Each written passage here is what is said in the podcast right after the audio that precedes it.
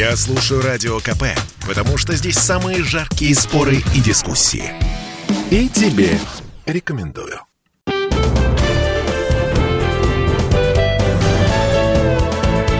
Гость в студии. Здравствуйте, дорогие друзья. Радио «Комсомольская правда». Меня зовут Евгений Беляков. В течение ближайшего получаса будем обсуждать тему экологии. Мы ее достаточно много обсуждаем в эфире радио «Комсомольская правда», потому что тема действительно важна, очень много решений, которые сейчас принимаются на высоком уровне, а, и э, нам, конечно, нужны свежие решения, которые позволят нам ускорить процесс э, э, улучшения нашей экологической ситуации, и в частности, возможно, как раз уменьшение накопленного экологического вреда. Это тоже важная история и по части мусора, и по части других загрязнений, которые мы, к сожалению, уже накопили. Ну, обо всем по по порядку. У нас сегодня э, важный гость Максим Евдокимов, заместитель директора инициатив по развитию туризма, экологии и климату Агентства стратегических инициатив. Максим, ну, давайте начнем с э, вашей инициативы, да, э, ну, Агентство стратегических инициатив, соответственно, у вас много различных инициатив, которые, которые вы предлагаете федеральному правительству и которые так или иначе реализуются, то есть вы так, получается, придумываете какие-то интересные истории, которые можно эффективно эффективно реализовать э, в, нашем, э, в нашей стране. А, собственно, национальная экологическая инициатива, то, что вы э, недавно презентовали президенту, вот это достаточно новое направление для агентства.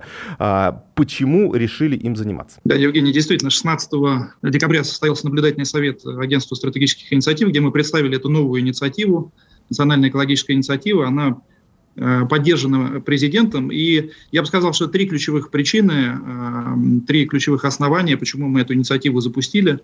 Э, первая причина – это запрос людей в регионах. Действительно появился серьезный запрос на благоприятную экологию для жителей. Это насущный вопрос. Вот в индексе качества жизни, который разработал, который разработал агентство стратегических инициатив, мы увидели, что экология входит в четыре ключевых э, фактора э, качества жизни и приверженности людей к жизни в регионах.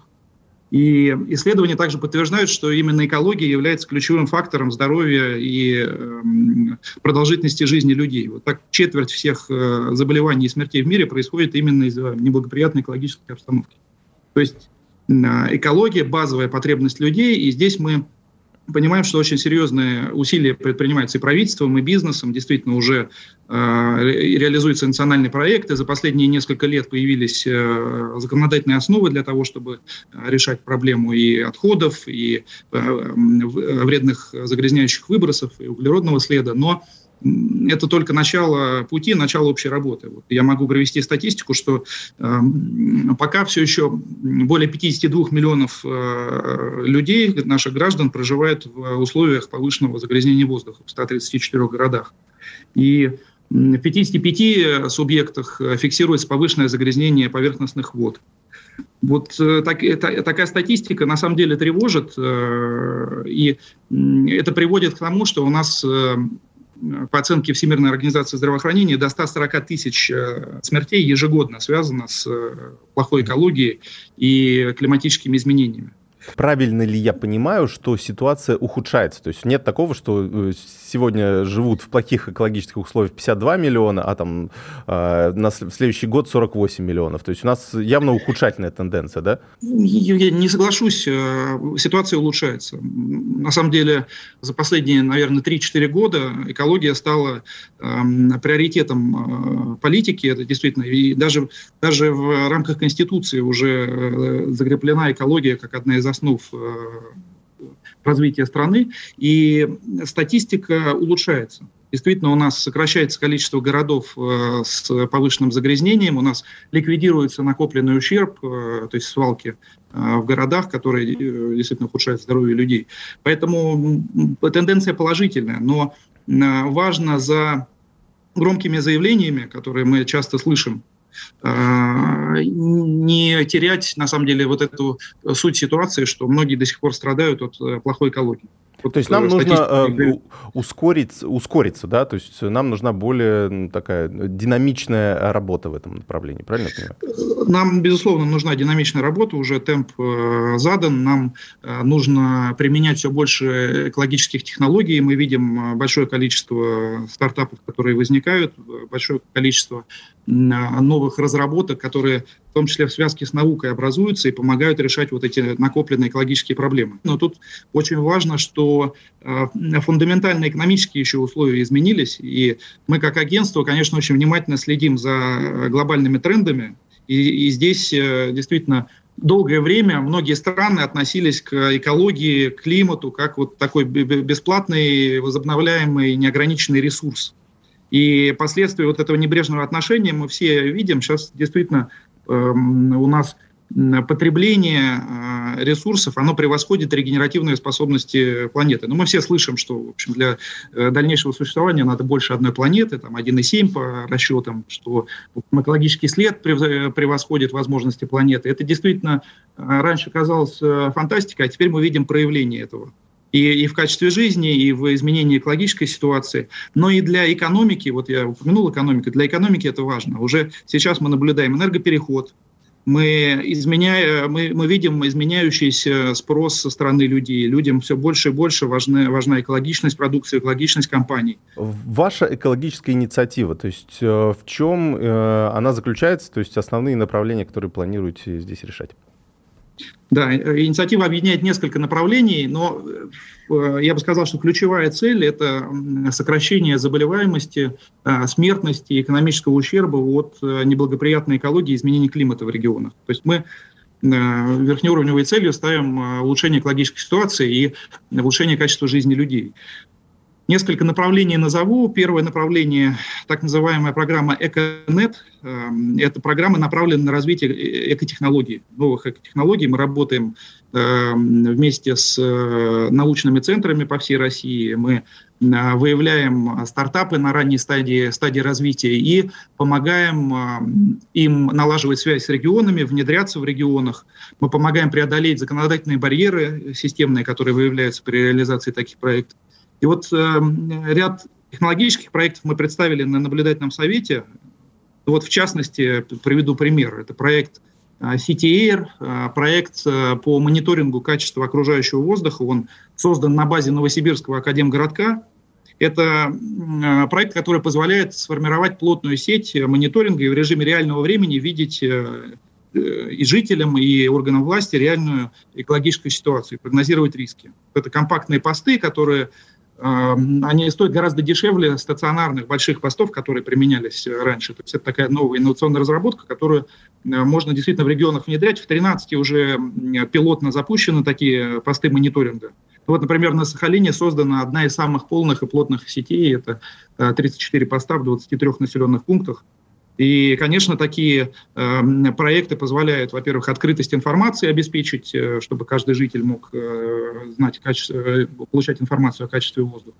А что, что, что там конкретно? с загрязнениями. Что там конкретно? То есть э, в режиме онлайн передается информация о том, каким воздухом мы, собственно, дышим, да? А в каких да, формируется, метриках это передается? Да, да, Формируется, формируется цифровая карта онлайн-карта, в которой э, можно, во-первых, увидеть качество воздуха по целому комплексу параметров. Это и взвешенные частицы, э, то есть пыль фактически, вплоть до э, пыли размером 2,5 микрон, которая попадает в кровь, когда вдыхаешь, так и загрязняющие газы, целый набор таких газов, которые вредны и загрязняют окружающий воздух. Другие направления, да, что еще? Да, второе направление программа «Эко-мышление» это, это программа, которая подразумевает создание обучающих и образовательных программ в области экологии для жителей. То есть жители получают возможности для формирования своего собственного э, экологически ответственного отношения к природе. Вот э, мы, мы уже видим, что э, движение в этом направлении началось уже, и фонд э, дикой природы, и ассоциация эко, и корпорация корпорации, такие как э, Сбер, создают обучающие курсы, но э, их очень много, и людям очень трудно ориентироваться в этом многообразии.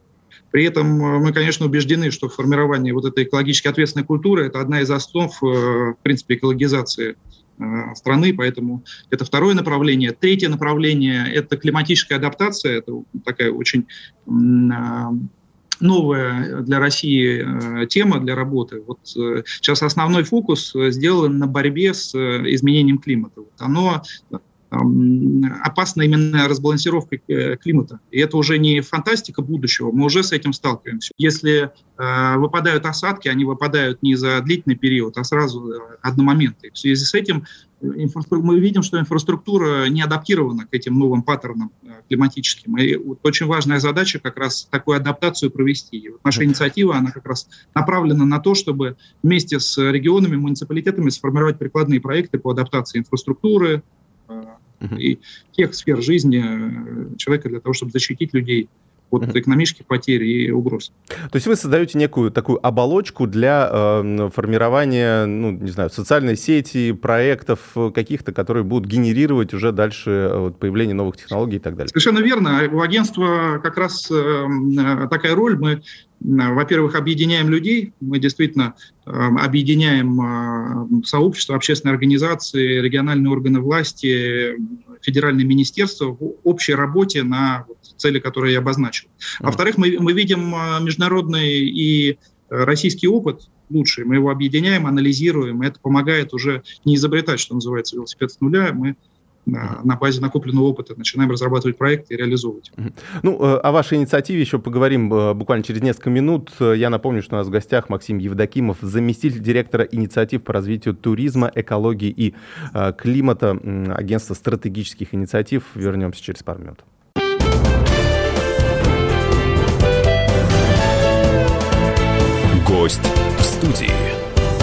Продолжается эфир «Комсомольской правды». Меня зовут Евгений Беляков. Э, у нас в гостях Максим Евдокимов, заместитель директора инициатив по развитию туризма, экологии и климата, э, агентство стратегических инициатив. Э, мы обсуждаем национальную экологическую инициативу, то, что было предложено президенту буквально недавно, и то, что он одобрил. И, соответственно, сейчас хочется понять, конечно, что за проекты, то есть чем мы можем вот, ответить на те самые экологические экологические вызовы, о которых мы э, вот недавно буквально говорили. А, собственно, можете рассказать про какие-нибудь проекты, которые уже а, могут э, реализовываться ну, за счет работы как, как раз агентства и инициативных людей? Да, Евгений, вы совершенно правы. Мы видим огромное количество э, инициативных, неравнодушных людей, которые создают новые проекты, и страны агентства мы, конечно, обеспечиваем комплексную поддержку таких проектов. Вот некоторые мы представили на наблюдательном совете. Один из проектов, который показали, это проект под условным названием «Снежинка». Это э, первое в мире модельное решение по созданию экологически чистого арктического комплекса на Ямале. То есть это такой своего рода, а, э, своего рода международная космическая станция, но создаваемая на Земле. Но такая звучит фантастично, но на самом деле это полигон для тестирования новых российских технологий в области водородной энергетики, зеленого транспорта, телекоммуникаций, медицины, вот в этих суровых условиях Арктики. По сути, он э, э, предложен МФТИ, поддержан а, всеми арктическими странами в рамках Арктического совета и уже проектируется. К 2024 году будет построен. И также этот а почему, комплекс... А почему именно? То есть, э, то есть э, до этого какие-то комплексы были, они загрязняли? Э, да, у нас большая проблема загрязненности арктической зоны. Это, наверное, первый проект, который свою автономность и экологическую нейтральность обеспечивает за счет применения водородных технологий и э, самых современных технологий по переработке отходов, стоков, то есть, э, по сути, не будет никакого негативного влияния на окружающую среду. 80 э, человек будет э, работать в режиме ротации. Это такая еще научно-образовательная инфраструктура для ученых, исследователей, научной молодежи со всего мира, где как раз будут проводиться исследования в области сохранения природы, энергетики, медицины и многих других направлений. И, по сути, это такое решение модельное, которое будет создано и потом может применяться и в других регионах. Сейчас уже даже прорабатывает создание аналога станции в Мурманском Московской области. Uh-huh. Вот э, еще один проект э, называется «Цифровая экология». Это платформа по э, управлению, эффективному управлению отходами. По сути, это электронная модель движения всех отходов на уровне региона которая позволяет это движение оптимизировать и таким образом сэкономить расходы граждан на обслуживание в области вывоза мусора, и так уже в 14 регионах э, эта модель позволила сэкономить более 10 миллиардов рублей. Создана командой математиков, проект э, очень перспективный. И сейчас новые продукты появляются, например, маркетплейс отходов, э, когда каждый из нас, представляем ли мы компанию или являемся физическим лицом, сможем продавать те отходы вторичные, которые образуются в процессе деятельности. Это очень важный элемент циклической экономики. Такая уберизация получается, да, мусорной, мусорной проблемы? Да, с одной стороны, оптимизация работы с отходами. С другой стороны, уберизация, да, это платформа, это технологии, это, это действительно uh будущее. Еще э, проект, э, который хотел бы представить, это проект Айкумена. Это научно-образовательный центр в Камчатском крае. Основа стратегии развития региона – это регенеративность, Э, сохранения природных ресурсов, потому что на Камчатке это действительно основа развития, в том числе экономического. И здесь мы э, создаем такой центр, в рамках которого будут обучаться сетевые ступенч... Э, э, студенческие, прошу прощения, команды из разных регионов. То есть люди будут приезжать и повышать свои зеленые компетенции. Во-вторых, на базе Айкумена будут проводиться научные исследования в области климата океана. Ну, вот такие исследования, которые пока еще только в зачаточном состоянии. И в-третьих, э, это будет платформа для тестирования экологических технологий, апробации этих технологий в регионе, в Камчатском крае. Слушайте, я еще про один проект слышал, э, ну такой футуристический, опять же, наверное. Э, Экополис в Сахалинской области. Вот что это такое, можете рассказать? Да, действительно, звучит как фантастика. Это на самом деле является реальным а, проектам, которые уже начинают реализовываться.